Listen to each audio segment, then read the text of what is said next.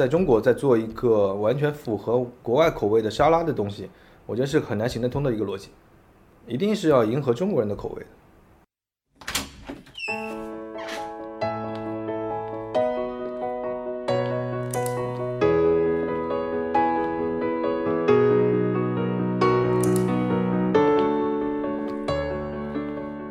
嗨，欢迎收听在场，我是管丢丢。每期我们都会邀请一家做的还不错的消费品公司的创始人，和他聊聊做对了什么。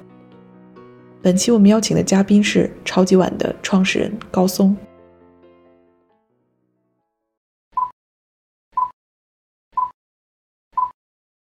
我其实是个地道的理科生嘛，到大学的时候也也也非常自信嘛。我觉得物理这个事情，我我我自己很感兴趣，我觉得我也学的很不错。但是到大学真正发现班上有天赋的同学是跟我完全不一样的状态。我的导师呢是教量子力学的，到大二下学期有一门课叫量子力学，那门课给我打击非常深。然后我导师还经常给我开小灶，就跑跑学不会经常给我开小灶。但是真的发现我的理解能力跟我班上那些真正有天赋的人之间差距非常大，我就意识到，那物理这个事儿可能不是我一辈子能从事的事情了。然后当时就是晴天霹雳嘛，就非常沮丧那段时间，然后想看看别人到底在干嘛。是不是就只有我一个人沮丧，只有我一个人迷茫，然后就去拍嘛。拍的过程中，其实是出于我自己一个自私的出发点，我想知道同龄人在干嘛，我想寻找一些答案。但实际上拍的时候，我发现对每个人其实都有一些启发，或多或少都有一些启发。问了一些平时不被问起的问题，就是你埋头干了这么久，突然被问了一个，哎，你为什么干这件事情？啊，突然很多人就被就被问到了，然后问的过程中就越做越大。我把把这个事情，我们后来弄了个名字叫元宝的故事。那个时候还有人人网，我们还做了一个人人小站，类似现在的公众号，当时还有一些浏览量。每次拍拍一个人，我都会拍一张照片，然后配一些文字描述，哎，这个人就跟我们差不多大同龄人，他在干嘛？他在准备什么？然后约定十年之后把这个视频还给他。当时是一二年拍的，今年是二零二二年，正好是十年。那你什么时候想要做餐饮就你觉得物理不行，但是跟餐饮这也差着十万八千里呢？嗯，对，当时元宝的故事呢？解决了我的一个困惑是，迷茫的不是我一个，我的焦虑感就会轻松很多了。我大概知道，哎，所有人其实也就也都这样。你看起来忙忙碌碌的，好像其实他们也都很焦虑，也都有各自各自的困扰。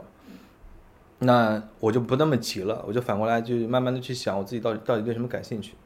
其实我筛出来两个行业，我自己特别特别感兴趣做的，一个是教育行业。那这个这个我就不展开讲了，因为我自己有一些有一些关于这方面的想想法。那另外一个呢，就是餐饮。我自己很喜欢吃，然后当时大学因为做一些社团，爱折腾嘛，跟那些人大周边的那些餐厅，啊都有关，都会有联系，各种拉赞助什么的，都会找他们聊，越聊越觉得这件事情感兴趣，而且觉得里面有机会，有有的我觉得真的很一般的餐厅，他们哎也也可以做的很不错，那我觉得这里面机会还挺多的，想想要好好尝试一下这个事情，但是学物理的这个这个特性呢，就让我想降低一些不确不确定性。然后直接去做呢？这件事情对我来说太冲动了。我想去好好学一下这个行业，然后在毕业之前申请了高中餐饮大学，去读了两年餐厅管理研究所。啊。就是决定对这个事情感兴趣，但很少人如果要一个人要创业的话，就直接去做了。但很少说我再去学一个什么东西出来再创业。嗯。时候没有想说，比如说有可能你的那个机会就失去了。嗯。时间点。对，当时我的感觉呢，就是不存在那样一个机会，就必须当下立马去做的。然后也不存在一个机会，只有你能去做的。那你只有是比别人更强，比别人准备更充分，你才能把这件事情做好。这也是之前那个铺垫嘛，就不是，其实不是那么急。这两个这两个观点背后，其实都是我其实没有那么急把这件事情做起来。对，找对了方向反而更重要一点。所以，包括去台湾之前，其实我都没想好我到底要做一个什么样的餐饮。那包身边其实阻力很大的。你学学物理学那么多年，你突然想做做餐饮，做个餐厅老板，我爸给我写封邮件，说说他他印象中的餐饮老板、餐厅老板是什么样的？就楼下那个饭店，那个餐厅老板肚子特别大那种，他是有些刻板印象。但我想做的其实不是那样的，我也很难跟我爸描述清楚，因为那时候我自己都没想清楚，我很难跟他描述清楚。但我还是坚持想要做这件事情嘛。那我爸妈比较好的一点就是，我真正想去做的事情，他们都会都会让我去做，嗯，挺感激他们的。真正跟我爸，我觉得我自己觉得有了和解，或者他理解我想做的是什么，是是读完研究生回来以后，我们开了第一个店，开了第二个店，我把他请到北京去看了一下福波超级碗，在盈科店门口吃了一份，呃，他我我在那一刻我真的感觉到，哎，他知道，哎，我儿子想做的是什么样的一个东西，在这之前我感觉他都不理解，嗯，就你就作吧，你就折腾吧，你就这样吧。嗯，那什么时候决定创业的？就是等于读完那个，嗯，台湾读完回来就决定。我去之前就要创业了。我大学时的时候其实就有创业的想法，我也做过一些各种各样的尝试。其实本某某种程度上，元宝的故事其实算一次一一次创创业，就是做一件我相信的事情，并且让别人也相信这件事情，有人跟我加入一起干这件事情。但我们认为创业是说他能赚钱。能赚钱，没错。但我当时完全没这个想法。我特别喜欢罗永浩，呃，当时还上老罗英语，因为我在像苍无头苍蝇一样乱撞的时候，也想过我要不要出国考个 GRE，考个托福，上了老罗英语，主要去听段子的嘛。但是有一次课间，我就拿着元宝的故事的一些，当时已经做了一段时间了，拍了几十个人了，呃，做了一个 PPT，然后做的稍微炫酷一点，然后课间找罗永浩去看。呃，让看一眼。其实当时也没太多想法，说想问老罗你要不要投一点钱，你要不要一起来做这件事情？看起来好像挺有意思的。老罗问的第一个问题就给我问懵了，他说你这个怎么赚钱？我当时完全没想过这件事情，然后后来就不了了之了。我想这个事情那我就自己干吧，反正也不太花钱，只花时间而已。对，嗯，后来有后来在毕业之前还做过一些创业的东西。人大那一年我不知道你有没有印象，叫人大主页上有一个女神特别火。就我们那一届的叫康一坤，啊，在他在她火之前，其实我们做了一件事情，然后，呃，叫再见人大姑娘。就我当时设计了两款 T 恤，三款 T 恤，因为我特别喜欢 Big Bang，The Big Bang Theory，喜欢 Sheldon，然后做了三款 Sheldon 跟人大主题结合的 T 恤，然后在学校里卖，当时就是网店，开淘宝店，然后在学校里送，在卖，然后卖的过程我就想做做个营销吧。然后就找了那一届的，呃，各个学院的长得比较漂亮的女生，叫人大女神们，然后找她们穿着我的衣服去拍照，在学，比如说你艺术学院的，你就在艺术学院的教室门口，就教学楼门口拍一张照片，就很好看，然后再讲一讲再见人大姑娘嘛，这些当年的人大女神们，她们去哪了？有的去留学了，有的去找工作了，有的保研了，然后也也做了一个记录，在人人人网上做了一个相册。当时也是比较早的一个十万加吧，就很火，然后带着我那衣服，当时卖的也还不错，那个是赚钱的，那个是赚钱的，但赚的辛苦费嘛，那个时候也赚不了多少钱，赚个辛苦费。但是创业的想法一直在我脑子里，我觉得我挺适合创业的，我也没想过上班我上过，我我也实习过很多，在西门子实习过，在拿到高雄餐饮大学的 offer 之前，其实我已经上班了，我在一家公司已经在在开始实习了，就毕基大概率毕业以后就在这上班了。但当时给我的感觉就是，我那个部门其实有一些年纪比较大的了，会带我了。那我我跟他们相处的状态，我就他们也人当然也很好。但我的感觉就是，会不会我到这个年纪的时候，我我也在这个部门，也跟他们差不多？那那个那件事情就让我很很很害怕。我还是需要需要有一些一些一些新的东西来来来冲击我的。呃，所以当收到高雄餐饮大学那个 offer 的时候，我当时特别兴奋，我就立马我赶紧去吧，嗯，嗯，所以创业这件事情，其实想的，好像从一开始就是我自己的一个想法吧，我就没想过要干别的事情。找工作也是因为大家都在找，啊，不找就不找一个实习放在手上也也挺难受的。然后考要出国，看见大家都都都在出国，那我考个 GRE 好像放在手上也也舒服一点。当时就这个状态。有点听起来像是叛逆，但是又小范围叛逆。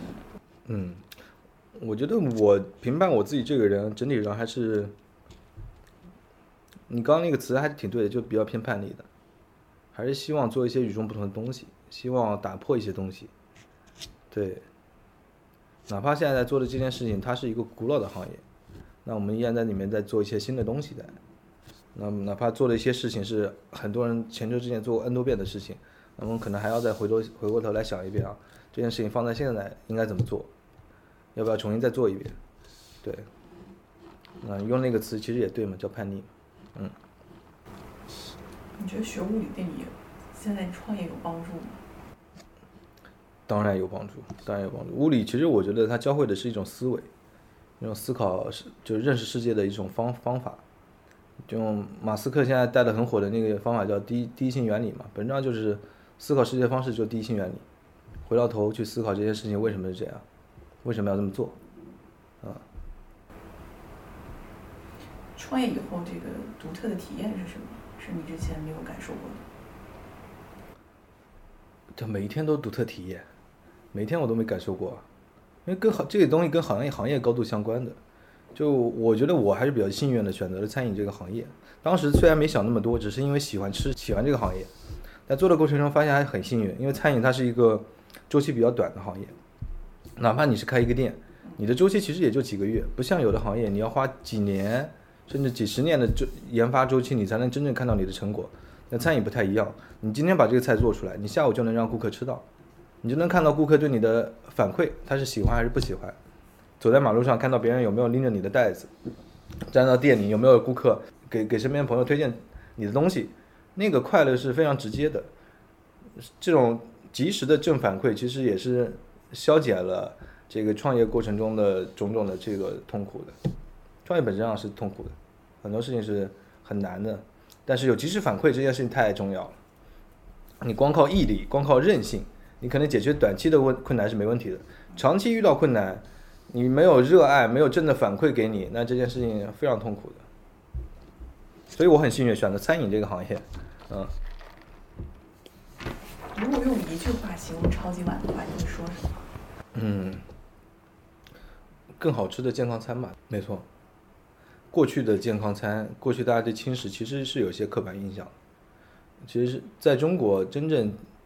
轻食这个品类发展起来是在一二年、一三年那会儿，最早像摇滚沙拉，上海有大开杀戒、米友沙拉，深圳还有像那个好色派，呃，都是在差不多那个时间段起来的。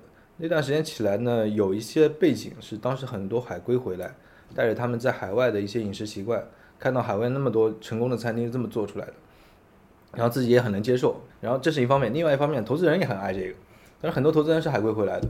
他们在国外就吃这个，觉得这个是理所当然，所以一下子兴起了，就很多很多品牌就在那个阶段拿了很多钱，然后不断的去发展。我们当时开一家店的时候，就有投资人过来问我们说要不要拿点钱什么的，但实际上那个时候我们没想好。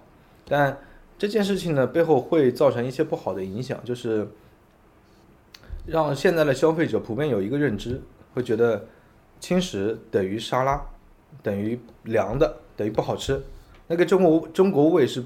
完全相悖的一个东西，嗯，所以很多人现在听到轻食，走到店门口，哪怕看着你的产品说，说听到轻食啊，那我不爱吃这个，就会有很多这样的刻板印象。但其实我们真正解决的就是这个轻食这个品类的一个最大的痛点就不好吃。我们希望把这件事情做得更好吃，因为在我们的认知里面，轻食它的核心的定义应该是轻烹饪的、轻油、低盐的，然后注重一些饮食结构均衡、更健康的一些一种饮食习惯。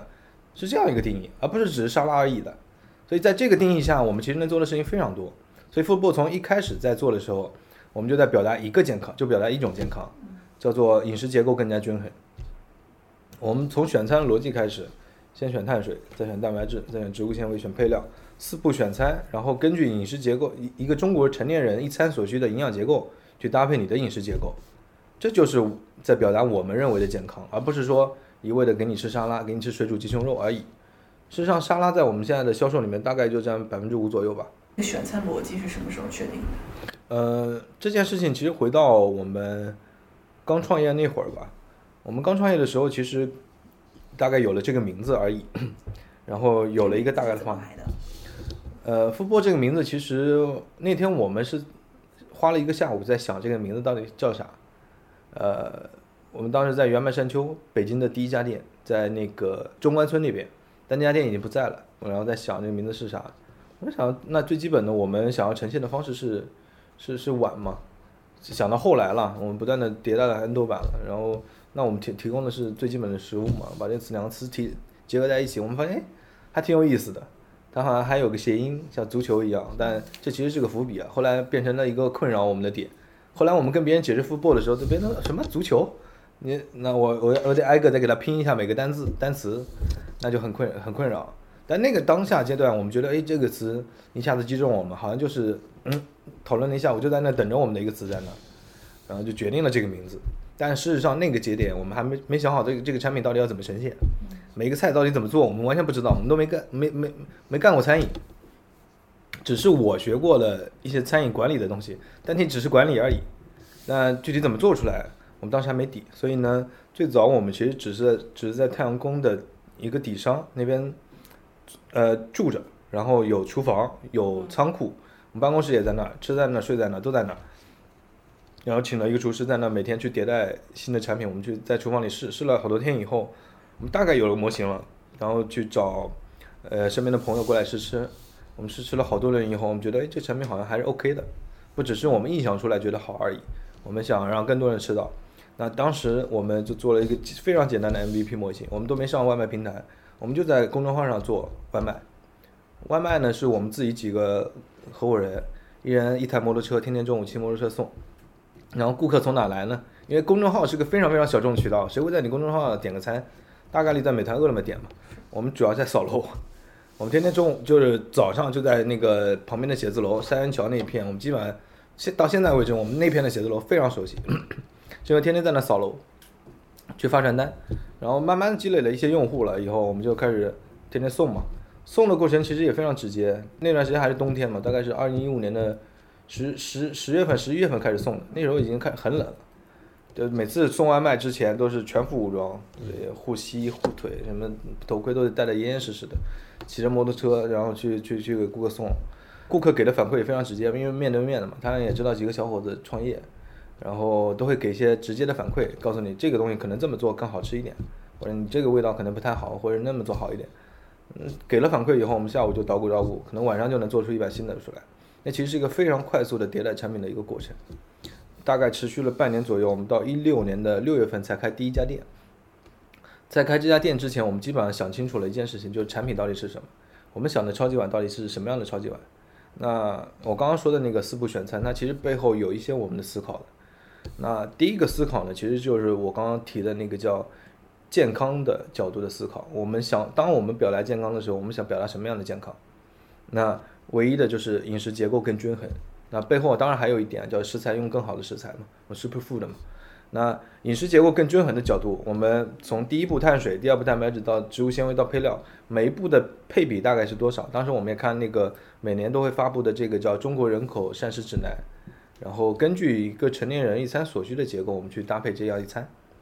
这是第一个思考，我们在把我们想表达健康渗透在这个产品里了，选餐逻辑里了。那第二个思考呢，其实，呃，跟跟我学物理学数学可能有一点点关系，因为当时我想去去台湾之前，虽然完全不知道自己要干啥，做什么样的餐厅，但是我有一点确定的，就是我不太想做那种太依赖过往厨师的那种那种餐厅，我们还是想做一些更标准化的东西的，呃，可以让更多人吃到的，但每个店吃到的大概都呃差别不会特别大，你不能因为这个厨师走了，我的味道完全变了，这件事情我非常害怕。所以我就想做一个更标准的做东西，但标准意味着你的 SKU 可能要尽可能的少。如果 SKU 太多的话，你这标准这件事情非常非常困难。那在少 SKU 的情况下，怎么去做多样性？这件事情就非常困扰我们。那我们想了一个解决方案，叫排列组合，四步选餐，每一步都有很多的选择。那你不同的人搭配出来的选择是不同的，是差别非常大。每次来都可以点不同的东西。我哪怕只换其中一个单品，你搭配搭配出来新的超级碗的组合就非常非常多。那第三个呢，其实也决定了为什么我们要坚持这件事情，就是，呃，顾客其实我们在做外卖的时候，其实尝试卖过一些 set，就是套餐。那即使卖套餐的时候，我们发现顾客依然在下面备注里面会写个小作文，说我可能要这个东西，我不爱吃玉米，你给我放点那个什么什么，多放一点。我每次点打餐都会仔细看一遍小作文，才能把这个餐打对。那我发现。与其这样，那不如把这个选择性都给顾客，让顾客参与到自己选餐的这个过程中，每个人都能选择自己一餐要吃什么东西，那这件事情它的愉悦感不是更强吗？所以慢慢的就基于这三步思考，我们就有了这样一个超级碗的雏形，然后到一六年的六月份，我们才开了第一家店。但你这个选餐逻辑当时，就我第一次感觉这个就很像 Subway 啊。是是很像，美国也有很多这样的餐饮选餐这个餐饮形态。大包围确实是吃吐了，吃的挺多的。就是我那个合伙人健身了很多年，大概有个七八年的健身历史。嗯，我刚刚回北京的时候，他天天带我健身，中午就吃 Subway，吃到后来真的吐。听到这三个字我都反应就有生理反应。就这这个这个冷的东西呢，它很难去满足人的生理需求。如果你你身体上不太接受这个东西，你就很难持续的去消费。你不能持续消费，那就没有复购，那没有复购，那就不是一个好的生意，那只能是一个网红的生意。那那我们想做的还是一个长期的、持续的，让顾客永远一直吃下去的东西。那一定要解决好吃这些这个点嘛。所以本质上选餐逻辑会跟 Subway 很像，但是产品的形态，包括背后的那个供应链、制备流程这些东西都完全不一样。要实现好吃这件事情，背后其实有很多很多的取舍的。对啊，好吃是一个很难标准化的事情。对，但它是有一个相对的经线的，所以我们叫更好吃的健康餐。更好吃的意思是什么？只要你不难吃，我身体上不排斥。但某些点、某些产品让顾客、让某些人特别喜欢，你不可能有一个产品让所有人都喜欢的。那你某些产品某些人特别喜欢，那那个产品那个那些人特别喜欢，那就够了。扫龙那一段时间获得了多少顾客？嗯，我们巅峰 那个时间的巅峰期，大概一天能卖个七十七八十份。一个中午卖七八十份，那后来已经我们自己送外卖送不过来了，还叫达达。那个其实也是一个小范围的去验证嘛，这个东西到底是不是 OK 的？我不是不是不是这个需求，只是我们脑子里自己想的。那是试了一下，简单试了一下，发现顾客还真的买账。嗯，包括我们后来开第一个店，其实也有这样的状况。当时第一个店开在国贸环球，就在旁边，所以这一片其实我也非常熟。环球金融中心楼下，我们当时蹲点了几个地方。当时早期创业就完全没有选址经验，对线下的这个招商逻辑完全不懂。我们只是守株待兔的蹲，刚好蹲到那个那个 WFC 下面有一家店要转让，我们在第一时间把钱转了，就把店开了。但开完以后发现那个店迅速变得非常火爆，当时排队夸张到什么，就是店里绕着圈排队，然后排到外面把那个楼梯都能堵着。但我心我心里虽然很开心啊，但是还有一些忐忑的。我担心会不会只是因为国贸这边，只是他们的消费能力强，只是这群人他们收入高，然后又海归回来而已。嗯，到其他地方会会不会会会不会不买账？第二个呢，就是其实我还是想验证一下更更好的单店模型是啥。只是早期的选址我们是被动性非常强，别人给我什么地方我就开什么地方而已。所以后来开店速度一直没有特别快，我们大概一年就开一个店到两个店的速度。其实也在验证这两件事情：第一，验证市场，我们开新的商圈，哪怕不是那么好的位置。那会不会也有顾客来买账？那第二件事情呢，就是尝试更好的单店模型。我们能不能用更小的面积、更高效的方式，去开出这个福波这个店来？所以大概这个阶段持续到呃一九年差不多，一六年到一九年这个阶段，我们基本上确定这两件事情，就是第一，我们去了很多商圈，然后发现基本上每个店生意都很火。然后第二个呢，就是哪怕我们开在呃，一些一楼商圈不太好的位置，我们没有选特别好的位置。盈科中心那个店刚开业的时候，其实它那个地铁口没打通，那其实是个死胡同。你真的要去那吃饭，你得绕七绕八绕到最里面。那到现在我们依然是，我们跟西少爷都是，呃，从盈科开业到现在，唯一两个在那一直开着的店。嗯，对。第二个事情呢，就是验证更好的单店模型。那这件事情会，它的背后的工作量会更大一些。你涉及到你的设备的怎么设计，你的标准化怎么设计，你厨房的动线怎么设计？我们原来设计一个店，一它的厨房可能四五十平才能达到我们现在的要求的这个生产效率，但现在我们三十多平米就可以做到。那背后其实都是一点点抠出来的，全是细节。那这件事情我让我们更有了底气，因为租金其实是一个巨大的成本。如果我们没有更好的单店模型，我们很难去更快速的把这个店开出来。嗯。基本到一九年底，我们确定了这两件事情：第一是市场，第二是我们的单店模型。然后从二零年的时候，我们开始稍微快一点的开店，然后团队其实也是在那个时候稍微扩充了一点。早期就我们三个，然后带上带着我们店里的小伙伴，因为那个时候你就几家店，你眼睛就一直盯着你这几家店，你总能盯得过来。但到后来要再快一点开店的时候，其实对人的需求就会更高，对专业性的需求也会更高。但是二零年开店，紧接着赶着疫情，然后那一年其实是赔了赔了不少钱的，赔了不少钱的。你说二零年？二零年，对，那开始开店的时候没有赔钱吗？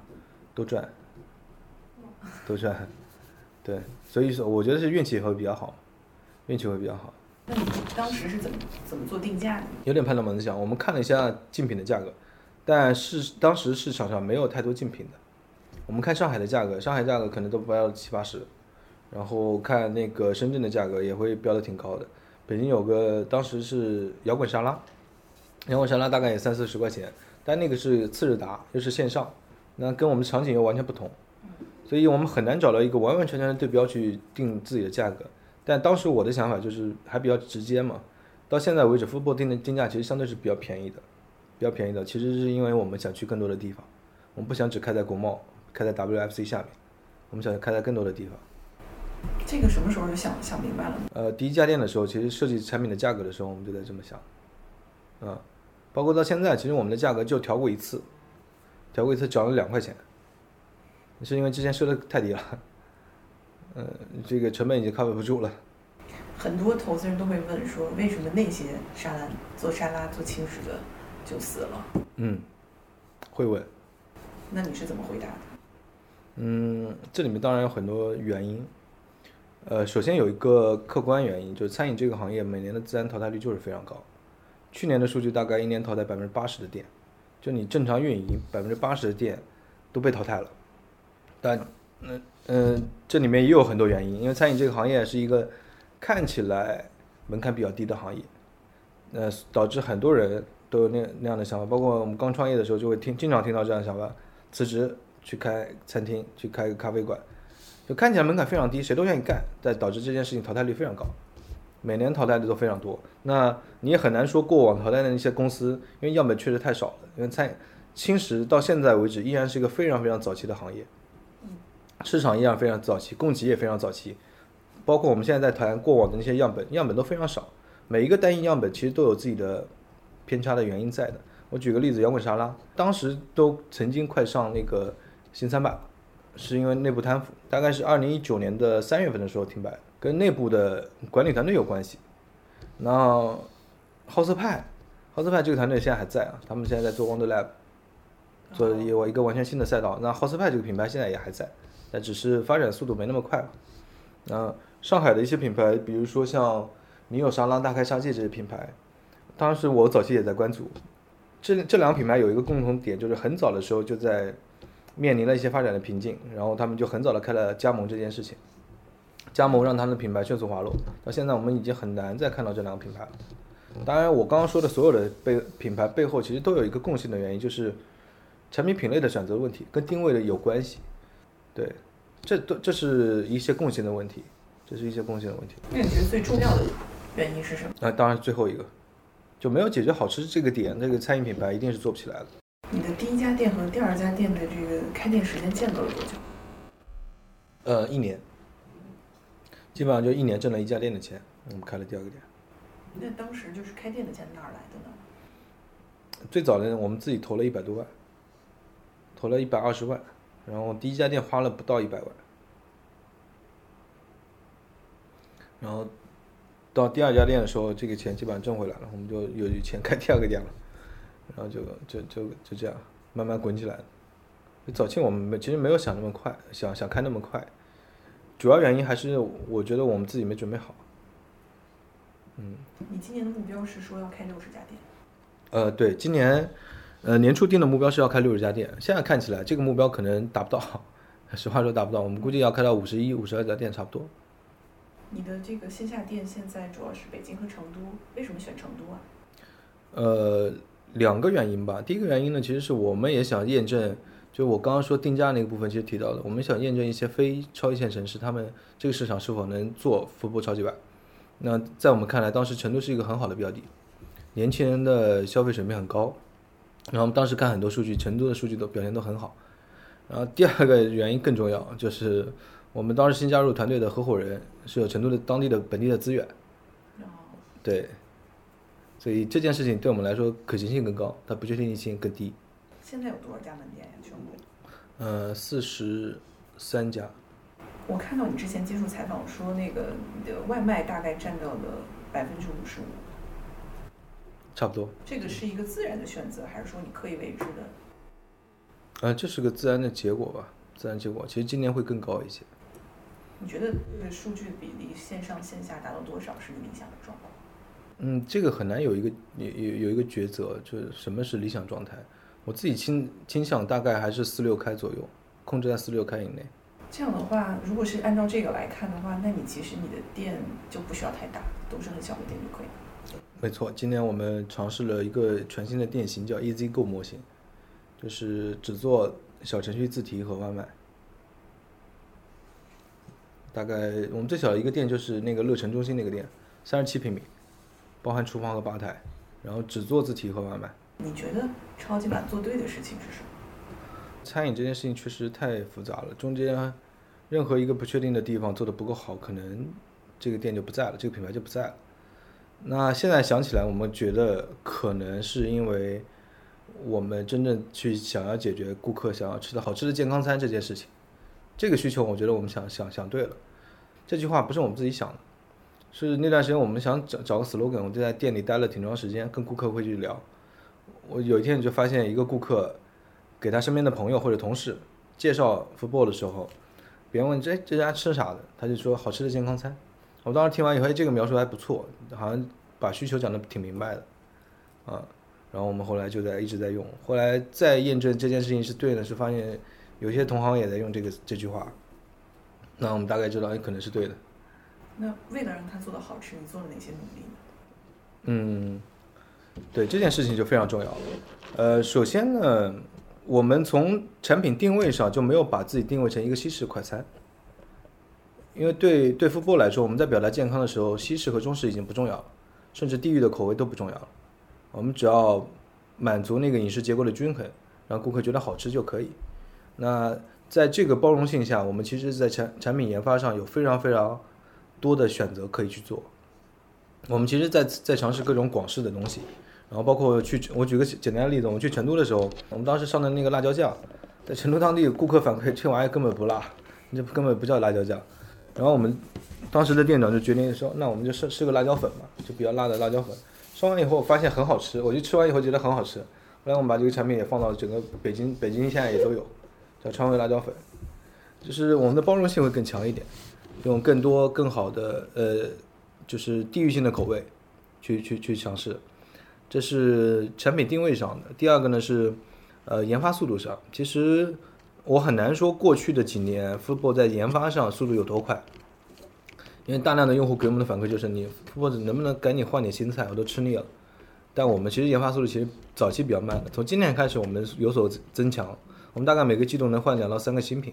这背后其实跟我们的研发的流程设计的更好有关系。我们现在有纳入了更新的流程。那更新的流程其实背后还是那个一开始的那个思考，就是用户的反馈。我们在中间有各种轮的用户实施，供用户觉得好的那才是好的，对吧？呃，这是研发速度上，就是这其实跟我们的竞争力有关系，有很大的关系。那这件事情想明白以后，我们在研发上投入更多精力。所以基本上从明年开始，我们就会有乳每年的乳清菜单，也会有当季的我刚刚说的两到三个新品的菜单。就第一个是我们定位上。我们并没有强调是中西式的，我们纳入更多的元素。第二个呢是产品的研发速度上，呃这件事情因为我之前其实确实没怎么捋过，正好聊的过程中我可以正好捋一捋。第三个呢其实跟动线设计有关系，呃我们早期呢就决定了这个方向，这个方向意味着一些取舍。现在中国的餐饮行业它背后的供应链水平其实非常非常发达，你大多数产品其实是有百分之百的工业化的解决路径。我现在开一个餐厅，我甚至都不需要厨师。我都能做出市面上大概大概其的这个产品品质出来，因为预制菜啊，各种各样的解决方案都有。那在这样的选择下，Football 为什么要坚持一个三十多平？我们在现在已经非常精简了，依然依然还得有三十多平的一个厨房。我们中间有很多的设备，就是要保证呃顾客最后吃的那个好吃的那个口感。什么叫好吃？我觉得一定是现做的。那我们之前把这个词其实挖的挺细的了，就是什么叫好吃？我们在大众点评上去去。就检索各种各样觉得好吃的那个形容，那它其实就七个字，叫鲜香嫩辣酥脆爽。我我我是盐城人，我那个 L 跟 N 发不太准了，就是这七个词决定了好吃。那 f o o t b a l l 选餐逻辑里面代表着一些东西，我们其实是做不了的。比如说脆这件事情，我们能做的努力不多，脆大概率就炸，但炸的东西我们是不太愿意碰的。那我们现在只能选择一些，比如说。果冻干蔬菜，它可能有一点点脆的口感，然后那个椰米碎之类的。那其他的东西其实我们都可以做尝试的。鲜呢，我们就保证更新鲜的食材。这件事情我们从一开始就在这么做。我们所有食材当日新新鲜送达的，有更新鲜的食材。嫩呢，跟鲜其实差不了太多。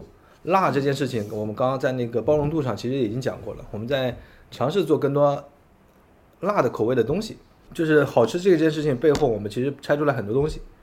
真正在实现上的时候，其实有一个很专业的词叫还原度。这个还原度是什么呢？你还原的是在家里妈妈造妈妈炒菜的那个味道，那个叫好吃。为什么大家都觉得食堂的菜难吃？因为食堂大锅饭炒的，它那个美拉德反应很难去实现，因为锅太大了，你很难把油跟你的酱油充分融合，跟你的每个食材充分融合。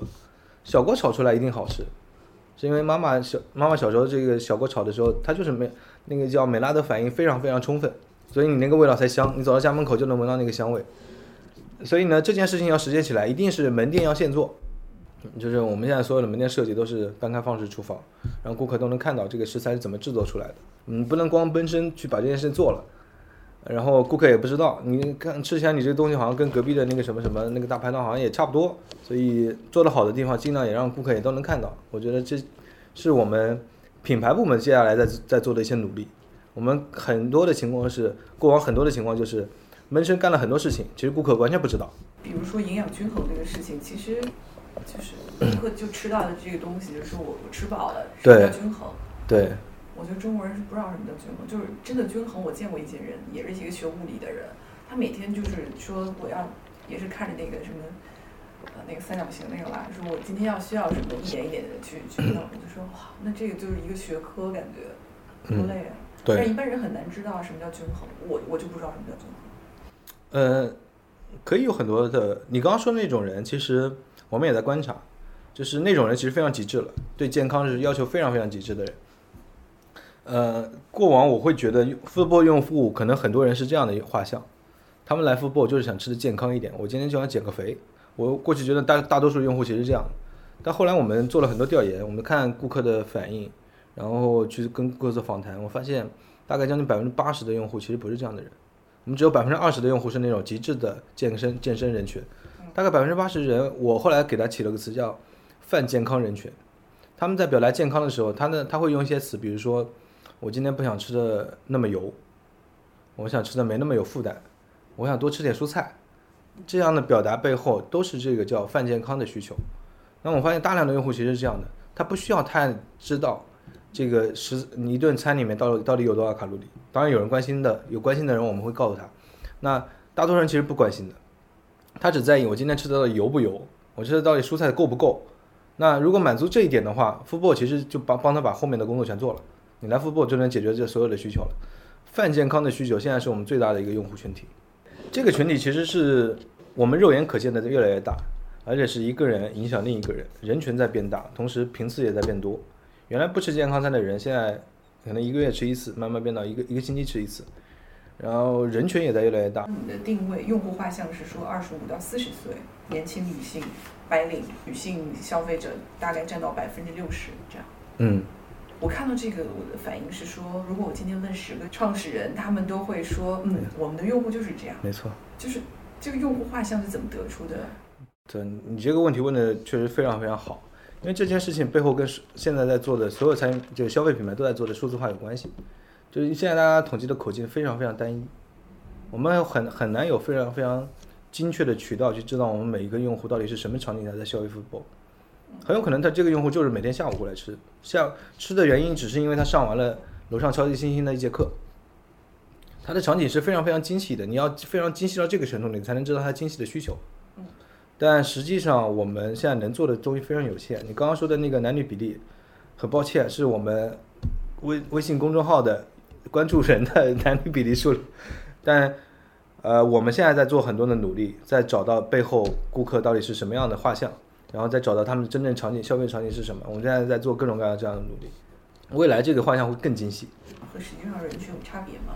因为你经常去店里嘛。嗯，但这种差别都很直观。即使我去店里频次已经非常高了，但我的样本依然是非常小的样本，我的判断也非常主观。我我之前拍过一张照片，我在店里排队，在我照片的前面排在我前面的所有人都是女性用户，就是那是一个非常极致的照片，就是但毫无疑问，我们的用户里面女性用户一定是非常非常多的，是因为某种程度上女性是一个更愿意接受新鲜事物的群体，然后在大多数场景下，他们是更偏意见领袖的一群人。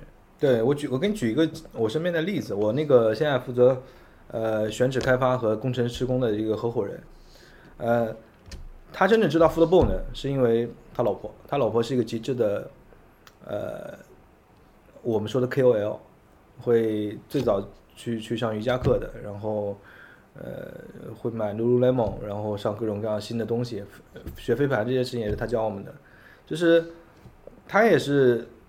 我们 football 最早的用户，他的公司就在盈科楼上，啊，然后吃完了以后觉得，哎，他突然有一天给给的，呃，我们叫胖子，给胖子打电话说，哎，我我们楼下有一家店还不错，你要不要试一下？他说，胖子问是啥？是一家轻食店。胖子第一反应就是轻食，我不可能吃这个的。他跟着他老婆真的吃了一次 football，吃完以后，他顿时当时感感觉完全不一样，他就跟我吃的过往吃过的这个轻食完全不一样，我觉得很舒服。我愿意吃这个，而且而且我觉得好吃。然后他这个人的特点就比较执着，然后认准一件事情以后就会一直往前去干，然后花了很多精力，然后找到了我。这个机缘巧合要感谢他老婆，然后带他吃了一次 football，然后成为了我们的合伙人。现在有几个合伙人？我们现在是六七个人吧，因为现在负责的分工都不太一样。大家都在各自负责什么？我们现在核心的几个负责，我现在主要负责是品牌。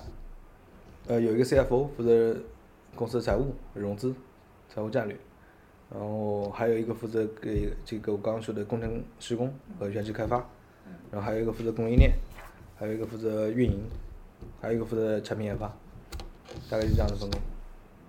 刚说的其中的一个人是因为觉得好吃然后加入，那其他的呢？有几个是大学同学是吧？嗯，对，有有有两个是我大学同学，我隔壁宿舍的。那其他人是怎么加入的？就是你怎么把大家攒在一起的？啊，这个故事讲起来可就长了，就每个人背后都都有挺多故事的。我们的 CFO 呢，就在我们盈科旁边的那栋兆龙饭店，在那上班。他们公司是有食堂的，但他每天中午会走到隔壁盈科吃 football，大概一年能吃个两百顿。但那个时候完全不认识我，也不也也不认识，对这个品牌其实也没那么多想法，但是。他认识胖子，就我刚刚说的那个人，他他老婆就我就我们 CFO 的他的老婆跟呃那个胖子老婆是大学同学，包括跟胖子都是大学同学，他们三个是大学同学，所以呢，当当胖子找到我说这个是他们想一起来干，那我说那我如果我们要拖一个新的城市，可以作为一个试点，因为要新团队要先磨合嘛，正好我们要先打一个新新的城市，那我们可以拿这个新的城市做试点，但一个人不行，你得有一个团队。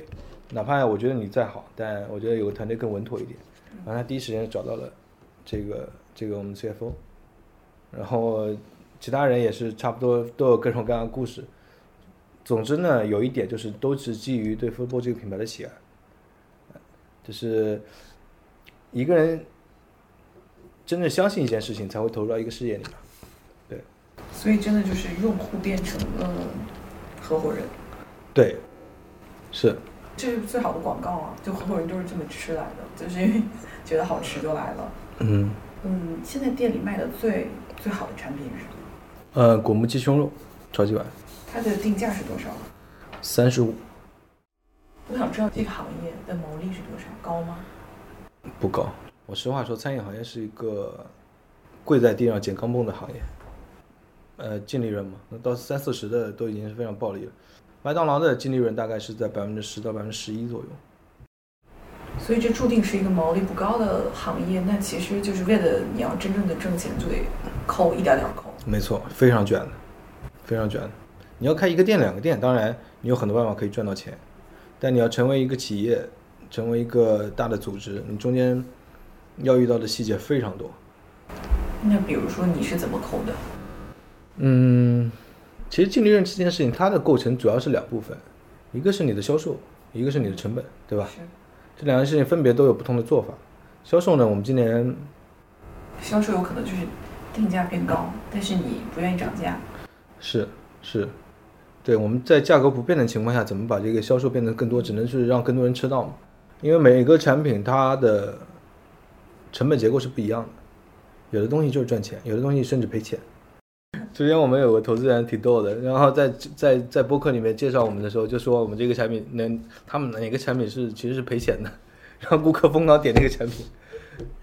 对，所以也是某种排列组合。对对，就是成本结构是个非常重要的概念。你的菜单里面需要有爆款产品，然后顾客来进来的产品，需要有一些赚钱的产品，还有需要有一些打品牌的产品。它是一个非常复复杂的一个策略。然后你最好让你的呃利润最高的产品变成你的爆款产品，那是最理想的状态。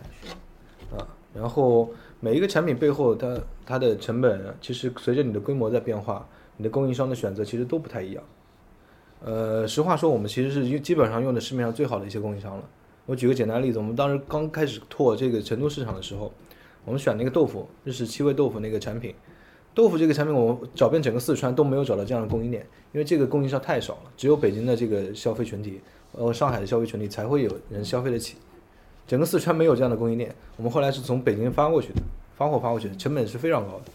但降低成本这件事情呢，是一个持续性的工作，它随着你的规模在变大，其实理论上它的成本是越来越低的，单个产品会越降得越来越低，你的议价能力越来越强。我们在今年做了一件很重要的事情，就是把我们碳水类的。供应商稍微往上游就调整了一级，调整了一级的这一个动作，导致我们整个碳水类的成本大概降了百分之二十。当然还有很多细节，包括人效，就是你的成本结构其实很多嘛，除了食材成本，你还有房租成本。我刚刚说的那个单店模型，其实背后最核心的就是这件事情嘛。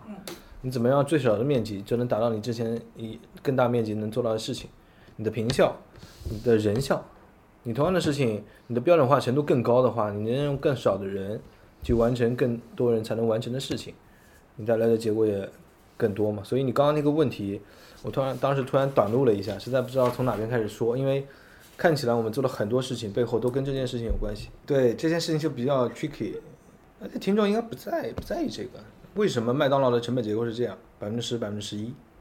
这件事情其实背后很值得思考的，就是它明明可以做更高的利润率。但这是因为意味着你，你当有要需要有足够多的竞争力的时候，某种程度上你的性价比就是一个最重要的竞争力。你很难在一个品类里面一个价格上，你有一个非常高额的净利润。如果有非常高额的净利润，大概率很多竞争者一拥而上，都会跟你一起抢着去干，一直卷卷卷卷卷到最后，就是大概就是这个这是一个临界点。所以意味着你在某种程度上要在最卷的情况下达到最高的效率。我不知道能不能把这个意思说得很明白，就是每每低百分之一的成本，意味着你比别人多百分之百分之一的这个存活概率，嗯，这背后都是很多的细节。你以前没有想过就是快速扩张吗？想过。那是哪个阶段？我从第一家店的时候就想，但只是我们真正准备好，我觉得是二零一九年开始，我们有了一点点这个信心了。什么时候说要拿钱了？因为你说你开第一家店，投资人过来问过你。嗯，到二零年我们都没觉得我们要拿钱，二零年赔了一点钱，但到二零年底我们的心态稍微有了一点一点变化，因为外界的不可抗力这件事情其实我们很难去承受，所以还是需要有更多的，就某种程度上，投资人的钱其实是一种杠杆，让你有更多的底气去做更多的事情。那这种杠杆很多人有不同的选择嘛，你找银行贷款是一种杠杆。你做加盟其实也是一种杠杆，你拿加盟加盟商的钱，那融资其实也是一种杠杆，只是它的这个费率更高，成本更高，但是它某种程度还有一些其他杠杆，比如说品牌的杠杆，它会帮助你有一些品牌效应啊。投资人的建议也很重要，也有一些杠杆。那我们在二零年底的那个阶段，我们盘了下来，大概二零年赔了一百一百多万嘛，对我们当下其实还是。挺大的一个打击的。以前是每年挣挣一家店的钱，去年那一年赔了一百多万。我们突然意识到这件事情，可能我们要做一些准备，不能因为我们的自己的坚持把这个企业葬送了。嗯，一旦不可抗力，这个企业都撑不了几个月。所以还是借助一些杠杆。那刚好二一年开始，我们整个业绩迅速回弹。这这我们现在再回看那个阶段啊，就是。同比二零年甚至一九年疫情前，我们都有非常非常大的增长，我们老店增长比例也非常高。那跟疫情要这对消费者的这个对健康市场的这个教育其实也有关系的。很多人因为疫情开始意识到健康这件事情重要了，居家那么多天，突然开始自己做饭。做饭的时候，我都我就快开始意识到，我可能得吃点蔬菜了吧，我不能天天就光煮个面条就行了。所以，越来越多人在消费，在这个疫情中开始意识到健康这件事情。从二一年开始回春，三月份开始，我们业业绩迅速迅速回涨，于是我们可以开始融一波钱，然后在在在二一年的十月份、十一月份，我们 close 那个，我们预计开的是六十家店，但实际上开大，我们现在看下来大概五十一、五十二家店。呃，跟我们的预期其实差不了太多的。那除了开店的目标，还有具体的，比如说收入的目标吗？嗯，收入目标都有，都有。有的目标我们已经很早就达到了。哪个是已经达到的？我们单店数据现在比去年会更好。就是你创业以来有难的时候，就听起来好像就是开始扫楼，然后有了第一批用户，然后就开店了嘛，然后就这样慢慢就过来了，然后一年挣一百万。就好像挺顺利的，很顺利吗？我其实我听下来觉得挺顺利的，是吗？没什么事儿，就没遇到什么事儿，大事儿。给你举个简单的例子吧，选址这件事情，我们最早呢，其实真的是完全没有选址经验，嗯，那基本上就是守株待兔。我们当时北京的商圈我们都跑遍了，然后大概率的情况就是别人稍微好一点的地方都会要求是品牌的，问你几家店。你都没开过店，不好意思，你是根本谈都没谈，约都就约不上。很多地方就是名义上给你排排队，一通一通见面，一通聊，就是说给你排个队，但是遥遥无期的。呃，很长一段时间是这样的一个状态。然后我们唯一能做的就是更多的信息量，让更多的样本进来，然后才等到了第一家店。那背后其实有很多的努力的。我们看起来。现在说起来好像轻描淡写，但是每一个做餐饮的人都会理解这件事情。当你毫无资源的时候，你怎么去找到第一家店，是非常困难的。哪个阶段就好了呢？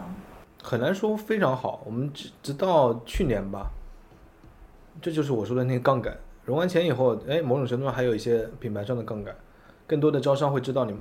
哪怕你在北京已经开始开了十几家店、二十家店，那对我来说，我觉得你们还是个新品牌。我们这个厂子可能就不太欢迎你，很这很正常的事情。但有了一些新的新闻的加持以后，呃，会会有更多的招商会主动找到我们了。我们从今年开始，有很多电话就主动找了我们，包括异地的一些地方已经开始提前联系我们了，都会这样了。所以真正要好一点，可能从这两年吧。跨城的话，管理是问题吗？跨城最大的问题其实。我们现在的判断有几个吧，第一个呢是你刚刚说的这个所谓的管理问题，管理问题其实背后是人员的培训问题。我要开拓新店，一定要有一个新的班子过去，然后甚至你要建立一个本地化的人才体系。那第二件事情呢，其实是供应链。我们在北京可以现在很顺畅的完成我们所有的门店的制作，但是要在上海去做的话，我们怎么去建立本地的供应链体系？这件事情要从零搭建起来，其实也很困难。那第三件事情其实。叫品牌的势能，我们现在不太想盲目的去尝试一个新新的城市，呃，不带有新的品牌势能去做这件事情。接下来去上海，包括去长三角、深珠三角区域，我们都希望带着品牌势能去。当品牌在一个区域达到一定规模以后，去上海开，那有了一些新的品牌势能，这样对我们来说会更顺畅一些。还有一件事情叫数字化，数字化是帮帮助我们解决接下来这个门店效率的问题的。就这四件事情，可能决定了我们接下来什么阶段去把下一个城市打下来。我看到一个数据说，你们两点之前的销售占到全天的百分之六十。这其实是一个取舍，这其实是一个取舍。就是你看起来一家店如果营业时间更长，它的这个综合营业收入会更高，然后看起来好像平效会更高一点，但实际上你带来很多隐性的成本。我原来我我们做从中。中午做到晚上，可能一班就够了，一班的人就够了。你如果要加个早餐，你甚至两班，有的可能甚至要三班才能完成。你的人力成本是成倍的往上涨，但你带来的收益，我们也做了一些调研。早餐这件事情其实挺困难，在中国，大家对早餐这件事情的认知就是消费水平可能控制在十块钱以内，这普遍的，有的可能吃个吃个早餐二三十块钱都有可能，但普遍的收收入就是十块钱以内。十块钱以内，你最大的解最好的解决方案就是包子油条，来个来个粥，来来来来个那个豆豆浆。那这个最重要的是其实是便利性，能解决这个就路边摊或者地铁旁边的一个小的那个小小小铺子就可以解决了。但你要真正 PK 他们，你而但是客单又这么低的情况下，你很难去在早餐做到赚钱。我们也做了一些取舍。那晚餐其实也是一样的，晚餐你真正要 PK 的就是正餐，这跟场景是相关的。所以你我刚刚说，你刚刚看到那个数字，看起来好像有点夸张，中午太多了。但所有的快餐都这样，极个别的快餐晚餐也能做得很好。那我们所以是集中精力在需求最密集、人最密集的地方，把这件事情做到最高效率。我们能做到的就是，同样的中午高峰期两个小时，我们的出餐速度比别人快很多倍。你们去店里去打餐、去点餐，你就能体会到，你大概二三十秒钟就能拿到一份自己的超级碗，坐在那吃了。我们在中午高峰期能做到非常非常极致的效率，这是我们在单店模型上的最自信的点。那相比相比于这件事情，就是中午是更高效还是更高更长时段？我们在这个事情的选择上一定是更高效，这件事情对我们来说更重要。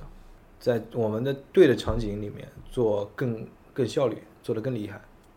你现在做的事情就是，当消费者想要选择健康的时候，超级碗是附近商圈的第一选择，也是唯一选择。嗯。你觉得做做到了多少？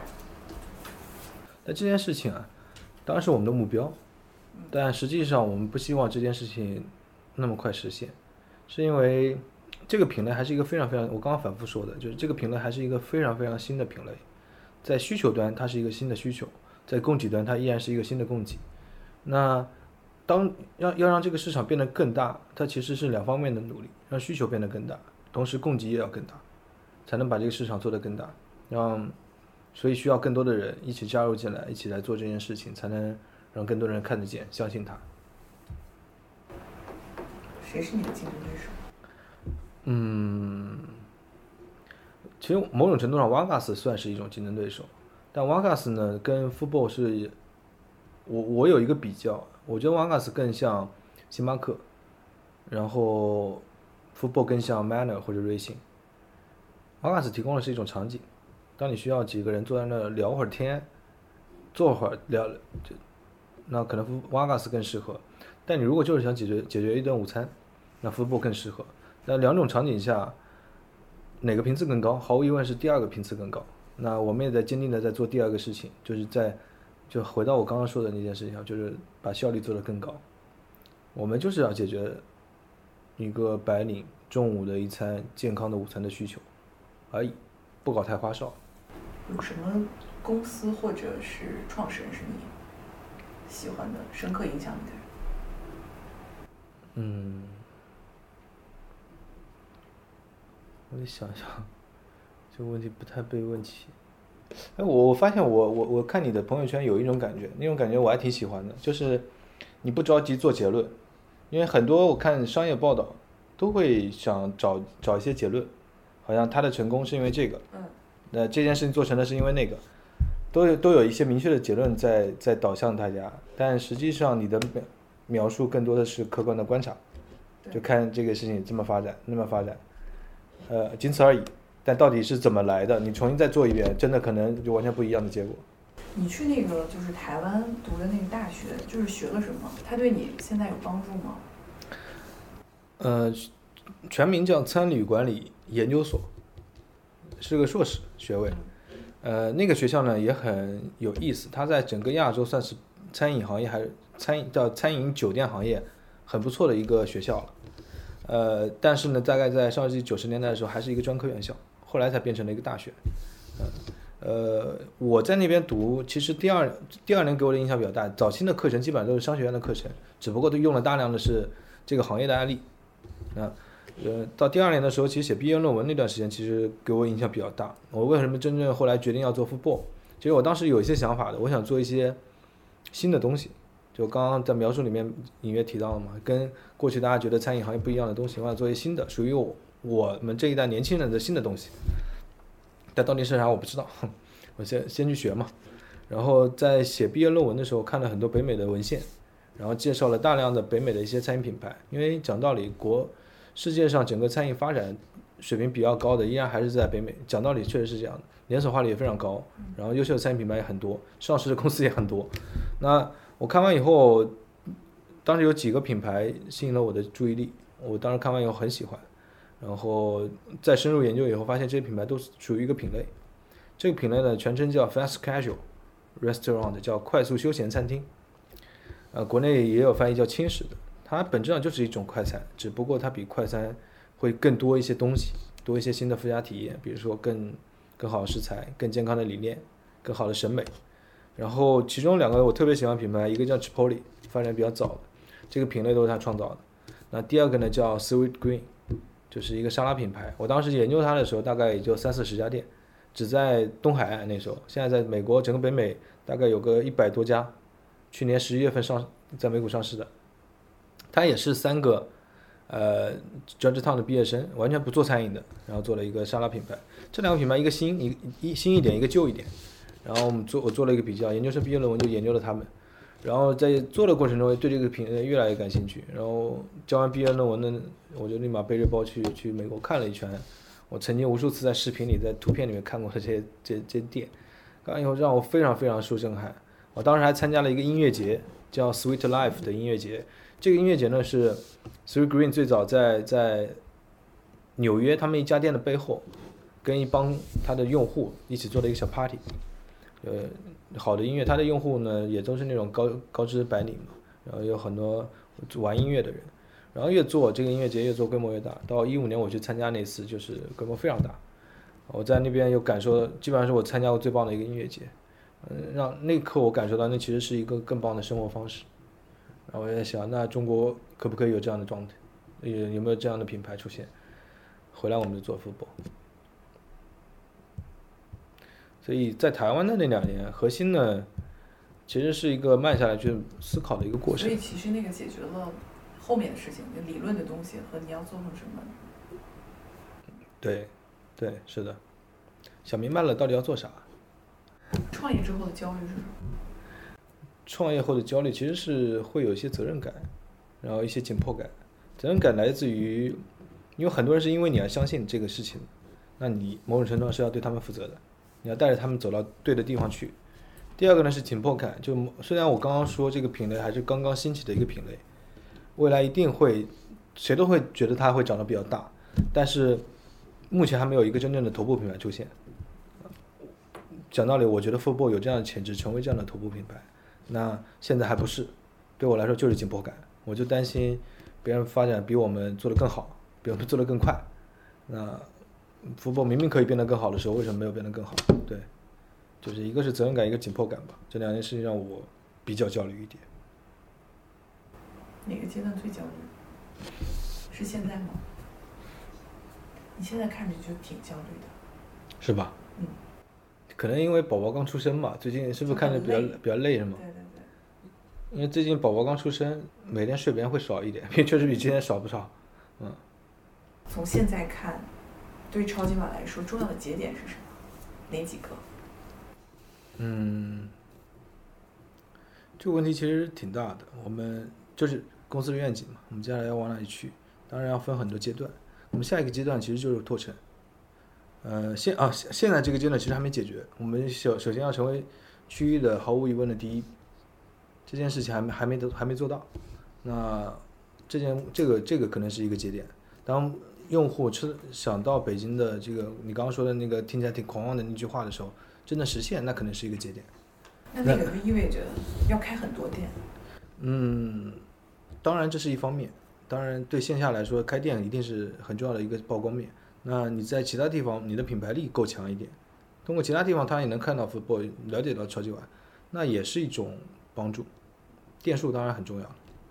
那店下一个节点可能就是扩区域了。我们希望在新的区域也能做得更好。到底怎么做品牌？一家公司这个事儿你想了多少？因为你刚一开始你觉得还是挺苦恼的，做品牌。对，对，是这样的。其实其实大概从从创业到现在，从到去年吧，我们基本上在品牌的投入是零。我们最多的投入就是偶尔做一些 KT 版，从从来不做任何品牌相关的东西。从 去年开始，我们意识到，呃，那大这个跟我传统的观念有关系。我觉得，当你店不够多的时候，你做的那些曝光毫无意义，嗯，别人即使知道你，也不会去吃你，吃不到你，没有任何意义。当你到店铺到一定量的时候，至少北京的用户看到你都能吃到你，哪怕这次不在这吃到你，在其他地方也能吃到你，那这件事情才能有了转化的可能。那现在做曝光可能还有点意义，所以从去年底开始，我们大概意识到可能是时候要做一些品牌上的投入了。最早呢，我这个观点，啊，这个其实也掐了别播吧。但我自己的观点，首先是一开始我是通过去面人去学习，其实对我来说其实是一个免费的咨询。每一次面人我都会进步非常多，因为面的确实很厉害的人，但实际上创业团队都很穷，每一分钱我们都抠着算。我们自己的工资给的是非常有限，我们怎么可能拿出那么多钱去招那么多那么厉害的一个人？但招到一定阶段以后，我发现这件事情它也有一个很重要的紧迫性，就是品牌跟创始人是高度相关的。首先我自己要知道品牌这件事情要怎么做，否则你找一个非常厉害的人，就像一剂膏药一样贴过来，但你自己这个人对这件事情不耐受，你很反感这件事情，你很抵触这件事情，那最后这品牌很可能做出三不像。你很难跟按照品牌人的想法去把一个品牌就放上去这么干，大概率还是跟创始人或者创创业团队的这个，呃，这个风格是一致的才行。所以我第一认识到的是，我自己首先得懂，不然我干不了这个事儿。我们把品牌捋下来，其实就是两件事情嘛，就两件事情。第一件事情呢，就是，呃，让更多的人喜欢你，就是做更多的曝光，让越来越多用户吃你。第二件事情呢，叫。让喜欢你的人更喜欢你，呃，这两件事情不相不是相违背的，但是在对所有创业公司来说，它的资源能力一定是非常有限的。当你资源能力有限的时候，你的取舍就非常关键。在我们当下看来，更重要的有可能是让喜欢你的人更喜欢你，然后那个让更多人喜欢我们这件事情啊，其实我我把它理解为品牌这个部分有一部分其实是跟那个叫运营是高度相关的。就你的品牌一定要带来转化的，互联网的思维就是要算 ROI，所有事情都能都可以算 ROI，但一旦上 ROI，很多品牌人就干不了活了。就是有的转转化不是当下的，是未来很久很久以后的转化。你 N 多次的见面以后，最后才来买一次餐而已。但我们把这个部分就分开来看，就是短期的事情可以有短期的算法，长期的事情可以有长期的算法。那背后就是一种量化的指标而已，只是只是你的倍率不同而已。都可以跑分。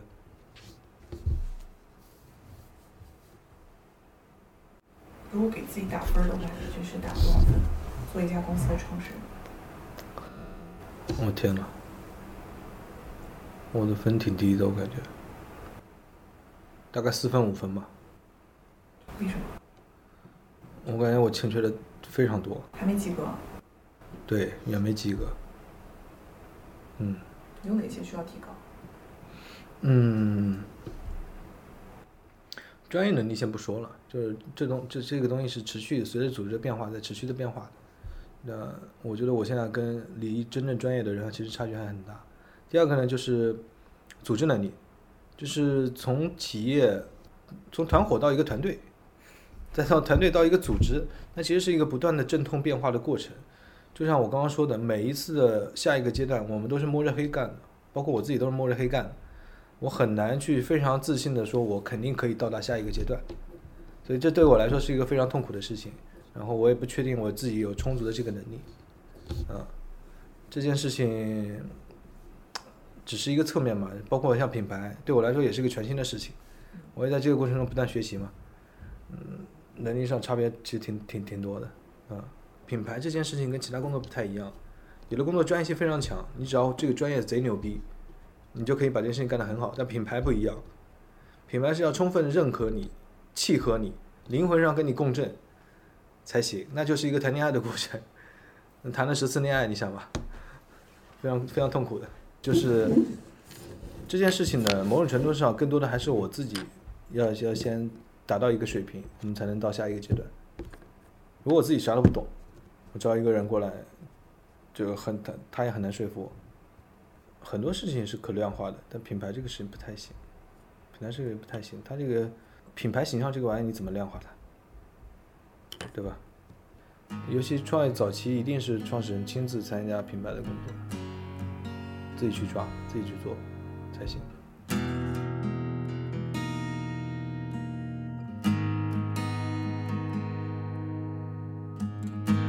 须知歌咏，